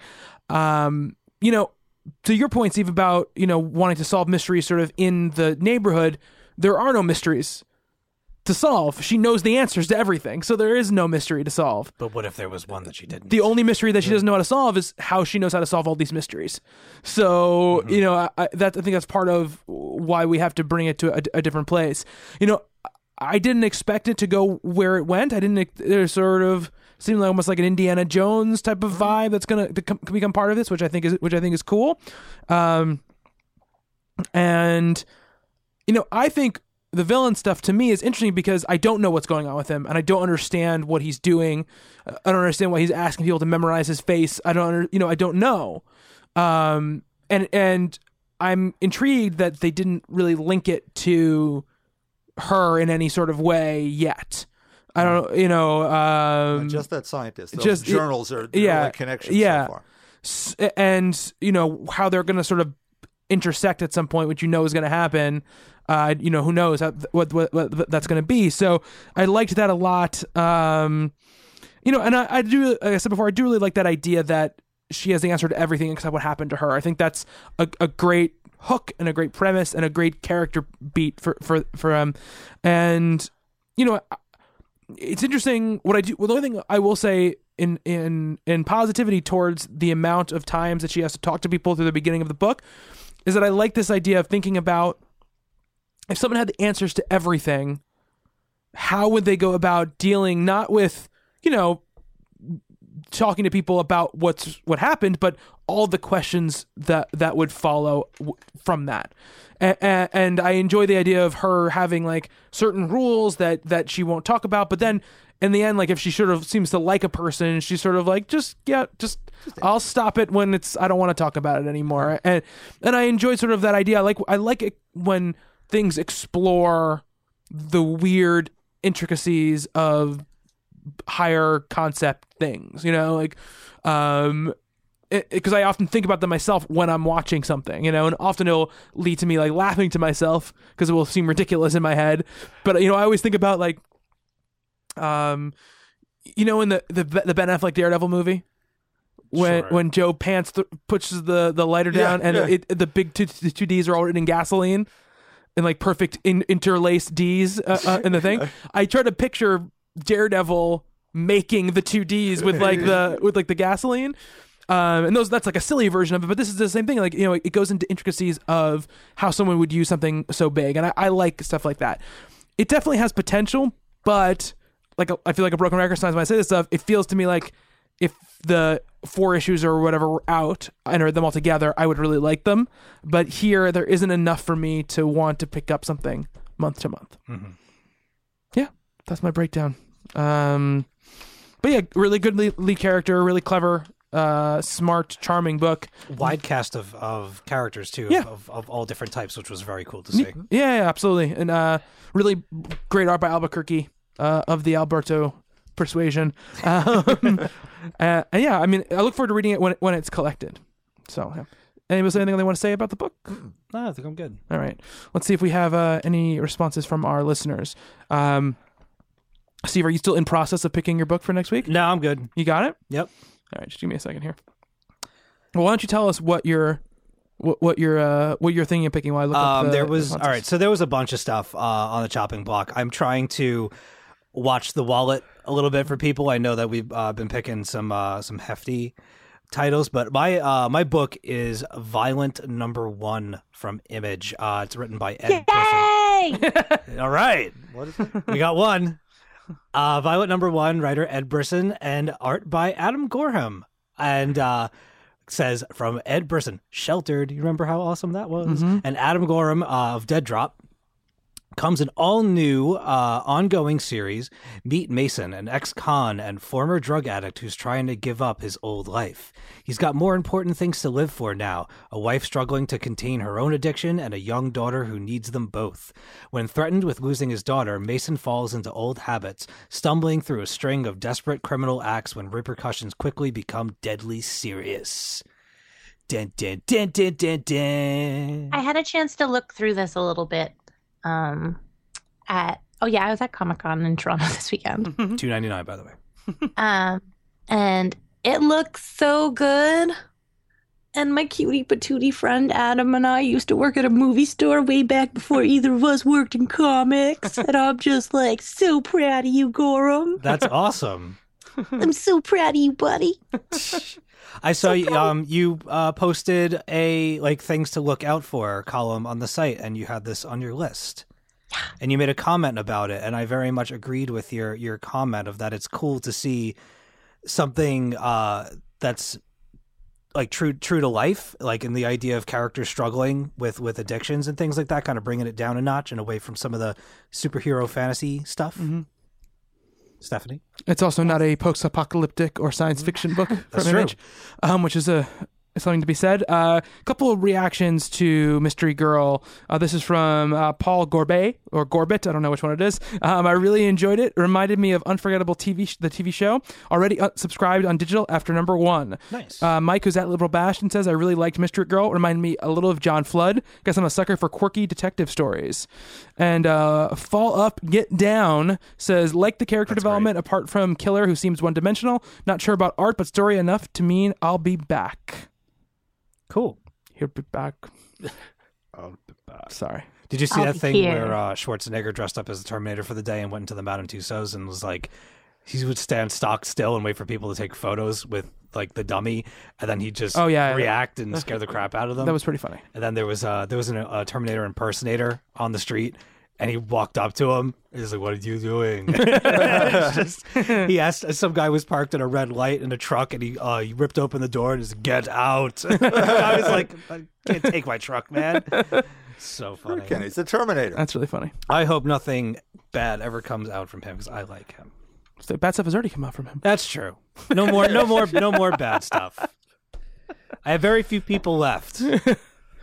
He was also a horrible governor. So there you go as well. Yeah, I kind of blocked all of that out. Um, all right, cool. So, like I said earlier, we're gonna just we're gonna talk quickly about you know books that we're excited for, creators that we're on the watch for for our, our end of the year stuff, which we'll be doing shortly. Um, and if we say anybody that you agree with, please write in and let us know. Or if you we don't if you don't mention somebody that that you want us to talk about, make sure you write in as well and, and let us know uh, who you're thinking. So, you know, it's very informal. There's no sort of like uh, but Bob has them all the categories written down. That I, I'm not dealing with all the categories. I just have uh, some books and some creators and stuff that I want to be uh, looking out for at this point. But uh, Bob, since you are so ready to go, tell me. Let's start. Let's start with a. Let's start with a mini series. Let's say A mini series. Okay. we can throw a couple out at us. What what's some stuff that we should be keeping our eyes open for? Without question for me, Jamie Riches and Joëlle Jones's Lady Killer. Okay. which I picked up on a whim after just picking one of the covers. Actually, it was I think one of the first covers I picked for the year, and just an amazing retro series with a great lead character. Uh, Josie Schuller is a hit woman for some unnamed government agency who sort of wants out finally. There are always problems with getting out. It's violent and funny and satirical and weird and absolutely beautiful. So, Lady Killer from Dark Horse is available as a trade, Yeah. and you do get all the extra covers in the back. Dark Horse is very good about throwing it out there. So that's there's that. Uh, for another one, a particular order, but I'm going to say David F. Walker's Shaft, uh, Bilquis Evely. If you're a fan of the movies, or if you came to it from, as I did, the novels from having seen the movies, it is sort of the origin of John Shaft, which is set in in that New York in the late '60s. He's a Vietnam vet, and he learns he's learned how to survive on the streets, learned how to survive in a different sort of jungle, and coming back, and how things aren't any better here than they were there. And you really get a feeling that David F. Walker had absorbed every bit of what Tidyman's novels were and the movies, the old television show, put it out there. Can't wait to see what he's going to do with Power Man and Iron Fist moving forward next year. Absolutely. So those are two for me. Absolutely. See, throw a couple of books at us that we should be we should be on the watch for. Any category? Doesn't matter. Do, Um, what you, do what you want. sheltered Sheltered. is is is going to come up in uh, some discussions. Death defying Doctor Mirage. Okay. I think uh, definitely is worth some investigation.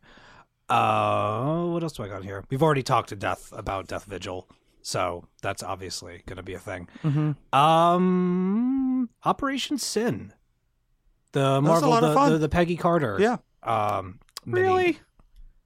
I don't, dude. You asked me to. Really? These are the preliminary. I'm not giving away. I know, I'm I'm just- just reading stuff off I'm my just, list. I know. Just No, you want to? You really want to know? No. That's, I'm trying to throw some people off track. I don't No, it's not, about throwing people off track. It's not like a, a smoke screen. That's the opposite of the point of doing this. All right, fine. so forget I said that. I'm not asking for your number ones. I'm just asking, you know, we uh, so we all know what to, to check out and read. Alex and Ada. Okay. Alex and Ada. Um, you want a graphic novel? You, whatever you want to do. Heart in a box. Heart in a box. Yep. All right. Stephanie, you got some books for us to, to throw out there? Yeah, for sure. Um, I'm definitely going to be bringing up Apocalyptigirl, an Aria for the end times. Um, let me see. Um, Squirrel Girl. Anyone? Anyone? Some Uh, Squirrel absolutely. Girl. Some Doreen Green. um, Wolf Moon by Cullen Bunn. That's definitely gonna be making the rounds. Um. Hmm. Let's see what else. I'm trying to like look at my list. I'm like, what did I read this year? a lot of stuff. The answer is a lot of stuff. I'm still scrolling. Um. This is good. I'm, I'm making notes about stuff I need to read. I don't know. I'm gonna definitely bring up in terms of arcs. Um, Genevieve Valentine's Catwoman stuff. Okay. Um. And Do you think Oh. you do you think you'll be bringing up Step Aside, pops? In any have that in, on my in any way? list. well, that's- for sure. that's okay. on my list. I'm just making sure. Just making sure. and Bandette, like there, there's gonna be some, you know, some more Paul Tobin talked about. Um, you know, some things, Gotcha. some things. Gotcha. Uh, f- for me, things that are you know things that maybe not on, on the radar a- as much right now. Um, Injection, which is a series that came out from this year, was Warren Ellis and Declan Shalvey, um, which I think people should check out. Declan, Declan Shalvey has a place on a couple of, of my lists uh, as well. So I think it's uh, important there. Um, Manifest Destiny is another one that I, I will be stumping for big time uh, as we go along. Something that if you haven't read it and you're one of the four people sitting here, you should you should definitely check it out. so we can uh, we can we can talk about that. Um, the the the the Rucka will be well well represented in Oh, on my lists. Oh yeah. Um, black both Black Magick and Lazarus are things that I- I'm gonna gonna be talking about for obviously different categories, but both uh, pretty go pretty hard on a couple of those. Um, you know, there are some other ones that I'm still sort of debating. You know, I don't know if they're going to make my top three, but they're definitely in, in there. Uh, the Autumnlands by uh, Kurt Busiek is definitely something that uh, it's kind of hovering around. You know, m- my lists. Um, Descender, w- Jeff Lemire and, and Dustin Nguyen, of course. Um, and uh, obviously, we talked about Paper Girls earlier. That's gonna probably rear its head at, at, at some point. Um, you know, and uh, you know, maybe actually, and another one too. Giant Days is one that's sort of hovering in some of my Hey. close on some of my categories. So it's up there. And uh, I, I, I'm a medic as well for miniseries stuff. Uh, is definitely one that I'm I'm leaning heavily towards. I think Stephanie would like to hear me say you may hear me discuss Nimona Ah, yes, it got released this in, in print this year. print year. this year Mhm. Yeah, after being a trade. And I, I managed to get lovely hardcover. Yeah, It's yeah. only two dollars more than the paperback. Yeah. Just pretty, pretty sweet sort of stuff. Mm-hmm. Uh, I have a weird single issue. Hank Johnson, Agent of Hydra. Everyone should find Hank Johnson, Agent of Hydra, which is this absolutely screwball one shot, the absolute perfect definition of goofy one shot. Nice. But it's a guy. He's just that's what he does for a living. He's a Hydra goon, and he's got to get his kids to school and his wife mm-hmm. off to work and all these sort of things. And he's not having a good day. He's, he gets harassed at work by Madam Hydra, which is you know pretty pretty mm-hmm. interesting way to do things. Uh, I wish I could speak more about Sabrina this year, yeah, I know. Yeah. but it's just I can't. I mean, if there's a single issue that you love, that, yeah, that's and something the you could covers are lovely, but Yeah. there's just not enough of that. No, That- no, that's of it. really really a shame. Afterlife with Archie is definitely my on my best overall comics. That's a joke because one issue came out this year. Yes. Wow. didn't that get? uh Didn't that win last year for something? single issue because six. It did. The Right, uh, the the Sabrina Sabrina issue. issue. Was so good. Yeah. Um, you want any more? Yeah, sure, absolutely. Uh, I'll definitely be sharpening my knives for uh, both Batgirl and Gotham Academy. You don't need to sharpen any knives, Oh yes, I do. I've been, I've done this before. Especially because Bob is rodeo. Bob is on the podcast. So you don't have to sharpen any knives. He's on on And, team. and team Gotham Stephanie just talked about Batgirl how much she loved it. So It's so good. I'm surprised you didn't bring up Multiversity. You know, it's definitely well. well most can't we can't nominate it for um for miniseries because it won last year. Yeah.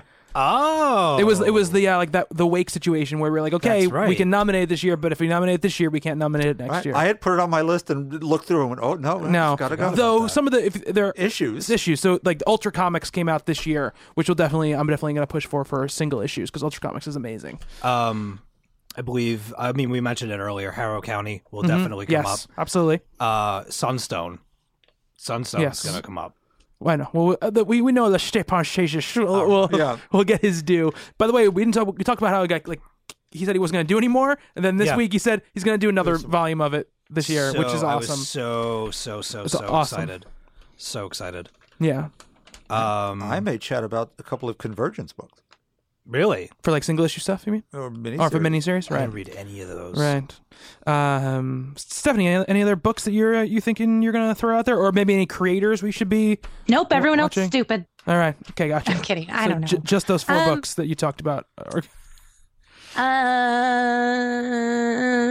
Um, Cullen Bunn. yeah, Cullen Bunn is gonna be a, a frequent, I think. Mm-hmm. Mm-hmm. Uh, Marguerite Bennett. Mm-hmm. Yeah. Mm-hmm. Mm-hmm. Mm-hmm. Um, Stjepan Sejic. yep, him. Cloonan. Um, that person that did that thing. Yep. Um, Annie Wu. Is that who you're talking about? Pardon? It's a- Yeah, Annie her. Wu. Is that who you're talking about? Maybe. Yeah, and that book. I too. mean, Yeah. I know who Annie Wu is, but Yes. I'm just sort of generalizing. You Gotcha. know, like yeah. Someone. I'm gonna bring up somebody. Um. You know. Yep. Chip will definitely. Chip Zdarsky will Chip, definitely chip, chip. end up on Hmm. some some nominations uh, on my end.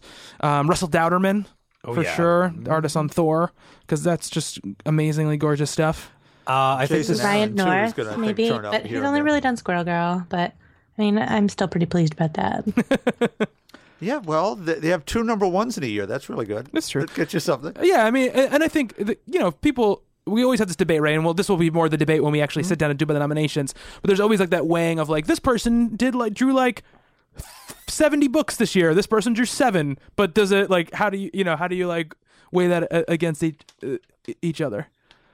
Um, I don't know. yeah, I don't know either. It's easy. We never we break out enough pizza and beer and Mm-hmm. wine and whatever. We're good to go. Absolutely, absolutely. Well, actually, it'll just be two of us. Oh, in the room, In the yeah, it'll just be two of us in the room. Oh my god, I keep forgetting I'm not going to be here. We'll be outnumbered by the Skypes. Because I, th- I think, I mean, I mean, obviously this might change before it happens, but I think both Mara and Joey are gonna join us Oh, for the excellent. conversation. So Lots of out being done by Skypes or being outdone yes, by it's just Skypes. you and me. So what- we'll what we'll, the- we'll drink a lot of Scotch, Bob. It's There right. you go. I'll buy a really good bottle of Scotch and we'll just drink it while we're here. I'll just sleep in the office. We'll sleep in the office Yeah. exactly. um, uh, one of the things I was thinking about too is I do th- I, I think that we should do a best colorist category. Oh, word. Yeah, Hmm. word. I think we talk about colors enough; they're important enough. We, we I don't think we should just be doing pencilers anymore. Oh, we should we should be doing colorists. Um, I don't think it's going to be that hard. I think We are gonna know the six or seven people. yeah that we uh, all really really love. I'm Yeah. sure there are great colorists out there that we don't think about. but- Jordie Bellaire is your Talking Comics Hey, I wouldn't. I wouldn't say it's it, it's nece- that's that's a, that's a ne- necessary. There's a lot of great colorists out there. Um, Matthew Wilson, Matt Hollingsworth. There's some good people out there. What about people that do both art and colors? No, we're not, they they can win best artist. They don't. They're not gonna win best artist and best colorist. All right. best letterer. yeah, I, I don't. I, I I would love to do like letterer or inker. I just don't know enough about those things. I feel like I would just be picking names and then throwing it out there. Um, it's tough for me to to differentiate. I know that if I examined penciled art versus inked art, I, I would be better at it. But Rachel Deering for all the letters. Mm, she got nominated for something. VC Uh, Comics somebody. Alliance. Comic Science. Gotcha. VC somebody. I voted VC. for her. Well, good for you. I she's gonna win now. yeah. My blessing. Don't you bring up the competition on, I'm- on a oh, come on. Yeah. Come on. Everybody knows that our show is the most important one. Yeah, yeah, absolutely. um, and the we uh, this is not this is not I'm saying we should do this, but I thought about doing this, which is to do like a best like comic sla- comic book movie slash TV adaptation category, Best like comic related show. or no, or movie Media Oh, wow. presentation. media present media presentation. It could be a game. What if we you could include that? oh, that's true. That's Best comic okay. Yeah, well, yeah, that, that's that's true. I forgot about the game thing. Get into that. Good good point, Bob. There you What go. game thing? What? No, including Games. games in it as well, like Bat- Arkham, That's Arkham why Knight and stuff media like that. media presentation. Yeah, Alright. yeah. Best adaptation of, of of of a comic book. Speaking of or which, did graphic anyone material. see Supergirl last night? I did not. I know that. I know what happened. I'm catching Oh, up on it now, and okay. I got spoiled. Oh, you for did? it, like- got, it la, got la, spoiled la, la, immediately, like as soon as it la. happened. And the funny thing is, I'm I'm so far behind that I was like, I just want to know. like it was the one time I was actually looking for the spoiler because I was like, I'm not going to watch this probably for another couple of months, so I might as well know. I think it's pretty awesome that uh, like the vast majority of people that I saw had no idea until they actually revealed it. In Yeah. today's you know way the things work with things leaking online or people I'll murder figuring you. stuff out. I'm No, not. no, I'm no, not. no, I'm no, not gonna say. idea. Here's Yeah. the thing: as the scene sets itself up, Yeah. you you might even guess it, but it's done so beautifully. I that just, I just yeah. finished. Uh, I'm catching up on it now. I just finished episode four. So the one that you're talking about is episode seven. Yeah. Um, I I can't believe that I didn't put it together sooner. I'm not. I- I'm not saying anything. I just. It's it's, It's a thing. It's a good thing. I'm enjoying that show. I I just really hope that, and again, I've only watched four episodes. I really hope that they step up their villain game because that is that is the one thing that's really keeping me from falling in love with it. Is uh, some of the, Well, the villains they've had on there have been so boring. the episode before this one, Yeah, really good. I wouldn't say anything there either. uh, what looks to be next week, okay. which is the midwinter finale. Yeah, Uh, it's a thing now. Yeah, it's a thing That's now. the thing now. Uh, that looks to be bombastic, Yeah, to say the least. this week is the mid-season finales for both Arrow and Flash. So excited about that. Like, did you did you guys watch the crossover? Yep. It was Saw some of it. crazy, batshit comic book insane. There was there was one thing though. There was one glaring thing, and I can't say because it was a spoiler, but you should have seen my face. It's I'll I'll I'll put it in vague terms. After the conflict, after like the main the finale, okay, you don't leave the evidence of that thing behind. You don't just walk away after you're done with a confrontation with a major villain. It's a comic book. Ah, It's a comic. there's a lot of smart people in that group, see and they're lot- like, "Oh, go, we won the day. Let's go home." And they, like, the camera is right on it, and I'm like, "Really?" I will murder you. I'm not saying anything, Steph. Like, you're gonna leave that there? Yes. Whoa. Okay, I would not. Have How many that. comic books have you read where the superheroes clean up after themselves when they finish a battle? You call it damage control. Yeah. All I'm saying is, somebody in the, in all the brains that are in that combined group s- should have had the foresight to pick that shit up. Okay. That's all I'm saying. When there's a, an eternal human being shooting using a, a staff from ancient Egypt that he found in a church to try to melt people's faces, the, you, the thing you got hung up on is that they didn't clean up after the fight. You damn right. Okay. okay, Felix. yeah. You'll see. You'll see. Okay. You'll all see. I know exactly what you're talking about. exactly what you're talking about. It drove me nuts. um, Cisco, disappoint me. I love vibe, man. He's got some vibes. I love that guy. He's great. He's great. He's absolutely great. Um, yeah. So other than that, it's a series. I mean, obviously, uh, Thor, both the mighty and just Thor from this past year, something up there uh, for me. Um, and that's really the only thing, other than the stuff we usually always, you know, the people we always talk about. I don't really have anybody else that I, that I have on here um, that I want to bring up. Pop, is there anything else you want to bring up? I really enjoyed Secret Six. Okay. which I didn't think I would, even though I love Okay. Gail Simone, but it was really sort of nice.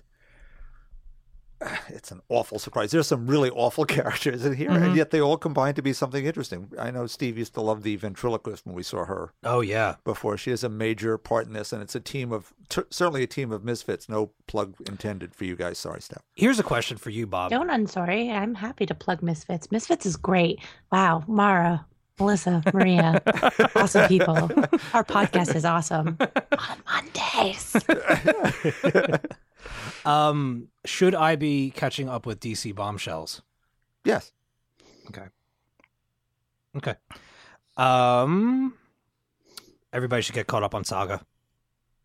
Yeah, I think Bob's the only one who's not reading I'm it. so far behind. Yeah, no, Bob. I'm two years behind. All right. Well, maybe maybe we can find a way to help you out with that. Um, trying to think of anything else. We already mentioned uh, the Ruckaverse. So that uh, Yeah. that takes care of that. Um, Bitch Planet. Anyone? Is anybody going to be like? Do we feel strong enough? uh, it's that that series has never hit me so, so the way her, her other work did, but um, so for me, no. Uh, but I don't know what what the, what the temperature in the room is. It, it will Um, come up, yeah, perhaps not in the book category, as part of an overall experiency thing. All right. Um, and again, we have two people who aren't with us right now, so obviously, because we don't know Yeah. what uh, Daredevil is going to come Yeah, up. yeah, yeah. And uh, last one I got to throw on the table is uh, Silver Surfer. Well, yeah, Yeah, I think that's yeah. Yeah, yeah. come with several several things. that is a seriously good series. Seriously, good series. That's what I said. Yep. I'm You said batting- seriously and serious. I'm batting a thousand Yep. tonight, Bobby. I'm in a rare mood. So uh, we got uh, an email from a listener actually. Um, I don't I don't want to read their email address out on the air. Uh, they didn't leave a name, so you know who you are. Um, uh, in the series thing, they said uh, Nailbiter, uh, Sunstone, Mighty Thor, uh, best new series, Harrow County, Paper Girls, Doctor Strange. Yeah. Uh, best writer, Jason Aaron, Joshua Williamson, Cullen Bunn. Best artist, Russell Dauterman, Esad Ribic, Charlie Adlard. I can never say Adlard. his Adlard. I can never say his name correctly. Um, best miniseries, Thor's Shattered Empire, Wolf Moon. Can I tell you a little secret? Yes. I sent that.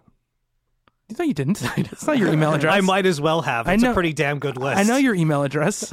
That's not your email address. I have like five. yeah, but that's not one of them. That's a hell of a list. Yeah. I approve. We should be friends. Your your your none of your names are would be something that isn't like some sort of phrase or some sort of like something that's a reference to something. Some weird lyric. Yeah, exactly. And this is just like a like obviously like initials or something. Um, yeah. Maybe I'm just doing to throw you off, man. Um, all right. So yeah, so that's sort of an idea. Seven, do you have any others you wanted to bring up? I know you were on on to and somebody, so maybe you don't have anything else to talk about right now. But I just want to I make sure. I don't have anyone else to talk about right now. Okay. All right. Cool.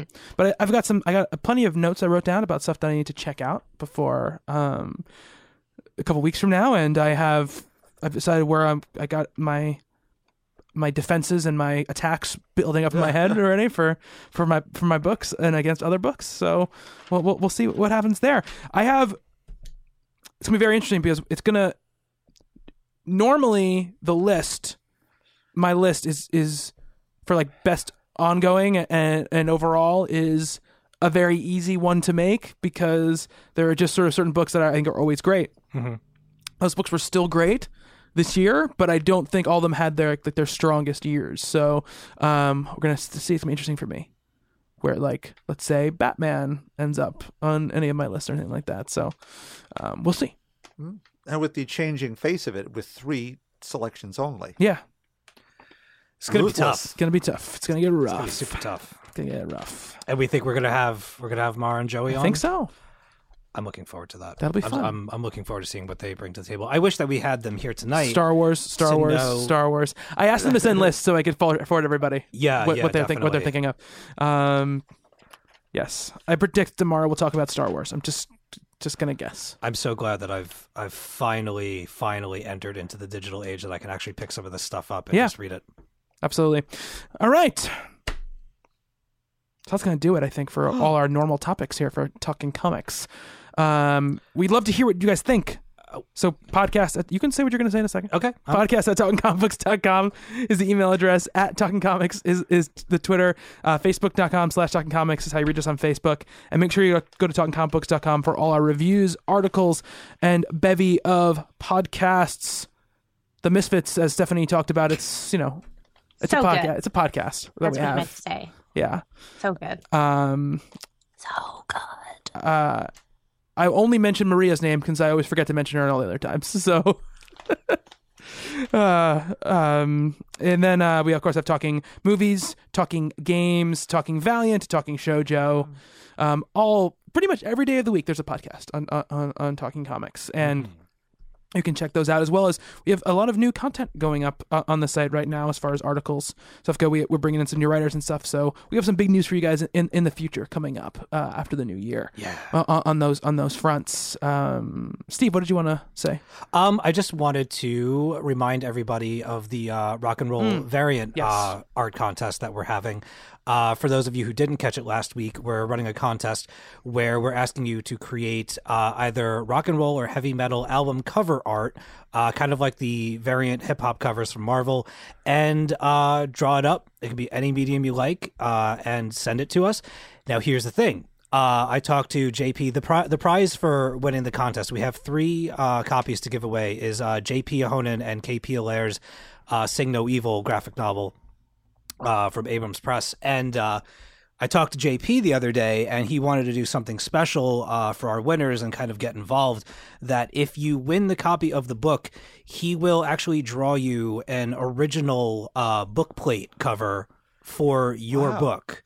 Um, so not only would you be getting a copy of the book, you would also be getting an original piece of artwork from the creator of that book. And just once again to vouch for that book, it's one of my favorites ever. Uh, and this contest is awesome. So you know, get creative and you send your your entries into me. Um, it ends at the stroke of midnight at the end of the year, and uh, all the details are on talkingcomicbooks.com. And uh, or if you check back in my Twitter feed, I've been kind of reposting it every couple of days just to keep people keep it fresh in people's minds. Uh, we'd really love to see some uh, some creative entries. Would be awesome. Oh, yes also tonight, since time travel, if you happen to be a Toronto people, I will be at Page and Panels, the TCAF store, which is at the Toronto Reference Library, doing a big signing of The Secret Loves of Geek Girls with a number of the contributors um, from 6 p.m. until there are no longer people. um, or they kick us out, whichever one comes first. Um, BYOB. I'm kidding. Don't bring booze, or maybe do bring booze. Bring a flask, though. Anyways, um, I'll be there signing things. Um, so come by if you happen to be in the area. I would love to see you and maybe hear what you thought about my story. Although I'm paranoid, so don't tell me. I can't wait to read it. yeah my copy is on yeah. the way Yeah, that's, My- I got the The title of my story is um, "Talking Comics Inside Joke." yeah It's it's called Lungerella. yeah, it's a fairy tale about a girl named Lungerella who lunges. it's a fairy tale in quotes Fairy tale. yeah It's not real. i don't know any girls who like to lunge Oh, it's all based on truth. um, but everyone else is going to be like, "What's this weird story?" and uh, "What's this weird title? Why is she called Lungerella?" And it's all for you guys. Breakout writer of the year. Thank you. Ruined Perfect. my joke. My story is like literally like three stories behind like Margaret Atwood. I'm like, thanks a lot. it's pretty cool Yeah. Well, mm, see, you say cool, I say nerve wracking. Yeah, but you it's I would say that with anthology books like that, I don't think everybody reads the stories in order. So maybe That's they don't true. maybe they don't read Margaret's story first. Maybe like, oh, I'm going to save her story for last because I know who I, you know she's the one I know the most.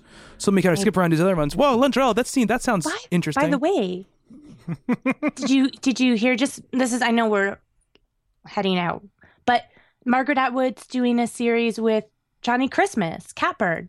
yeah, I didn't see the artist was, but I did hear that she was doing uh, a It's series. Johnny Christmas and Tamra Bonvillain, and my good old pal Hope Nicholson, who edited Secret Loves. yeah, awesome. Yeah, from Dark Horse, Dark Horse Comics. That should be pretty cool. Margaret Atwood. There you go. I miss her. Um, if you go in touch with us personally, I'm at Bobby Shortle on Twitter. Steve, I am at dead underscore anchorus on Twitter. Stephanie, Derailer Ma- Von Derailer. Um, I'm at Hello Cookie. you should change you should change your Twitter like display name to that. Uh, and Bob. Bob Reyer, talkingcomicbooks.com. All right, awesome. Um, yeah, we're we're getting close to the new year. So don't forget to send in your recommendations and and your ideas for end of the year awards. Let us know who you think um should be nominated for stuff and what books. Because like I said, we've been saying the last couple of weeks. That, that was why any of us even knew who Stjepan Sejic was. So that's you guys did a great service to us last year. So hopefully we'll get another one this year. Um, look out for polls and stuff so you can vote as well, obviously for the site awards, and, and we'll keep you updated on on all that jazz. But Until then, that's going to do it for the Talking Comics podcast. For Steve, Ciao. Bob, eh. and Stephanie, Sayonara. I have been Bobby. Until next time on Talking Comics, to be continued.